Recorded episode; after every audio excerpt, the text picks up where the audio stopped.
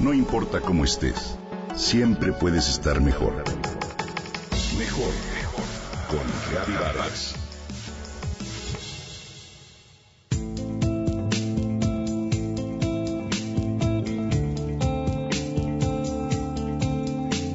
Tienes que bajarle al estrés. Es muy probable que alguna vez hayas escuchado esta frase en voz de tu pareja, un hijo, un amigo o tu doctor. ¿Cierto?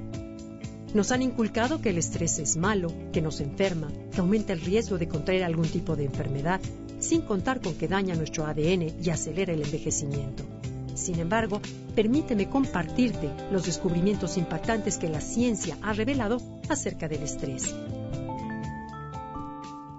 En Estados Unidos se hizo un estudio con 30.000 adultos a quienes se les preguntó lo siguiente. ¿Cuánto estrés has experimentado durante el último año?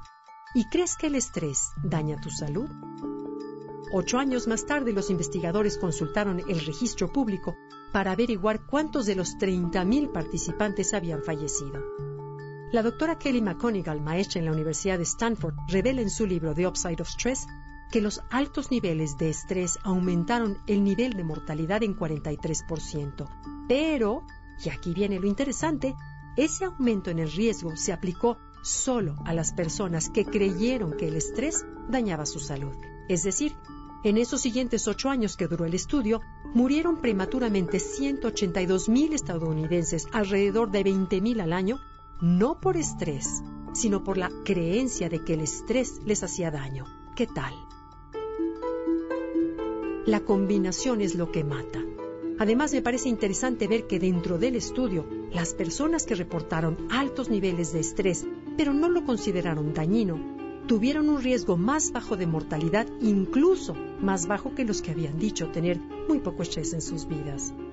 La muerte por la creencia de que el estrés hace daño ocupa el lugar número 15 entre las causas de mortalidad en Estados Unidos, es decir, mata a más personas que el cáncer en la piel, el mismo SIDA o los crímenes violentos.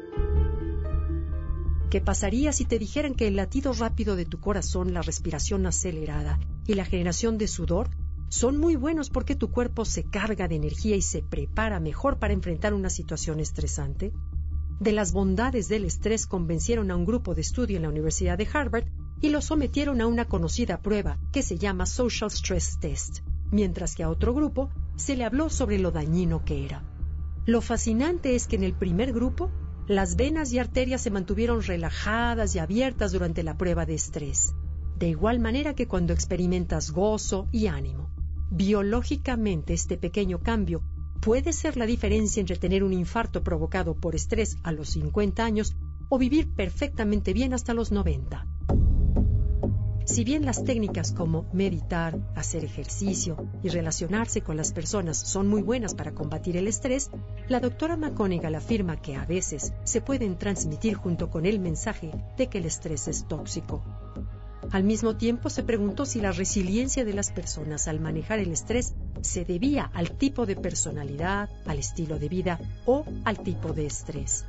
Las conclusiones del estudio fueron que sin importar el aspecto físico, la condición social y económica, el estado civil o el estilo de vida, si se fuma o no, el estrés es dañino solo cuando crees que es dañino. ¿No es increíble? Vaya descubrimiento. Si cambias la mentalidad acerca del estrés, las reacciones bioquímicas en tu cuerpo cambian también. La intención no es que elimines el estrés, sino que te vuelvas mejor para manejarlo al cambiar lo que crees acerca de él.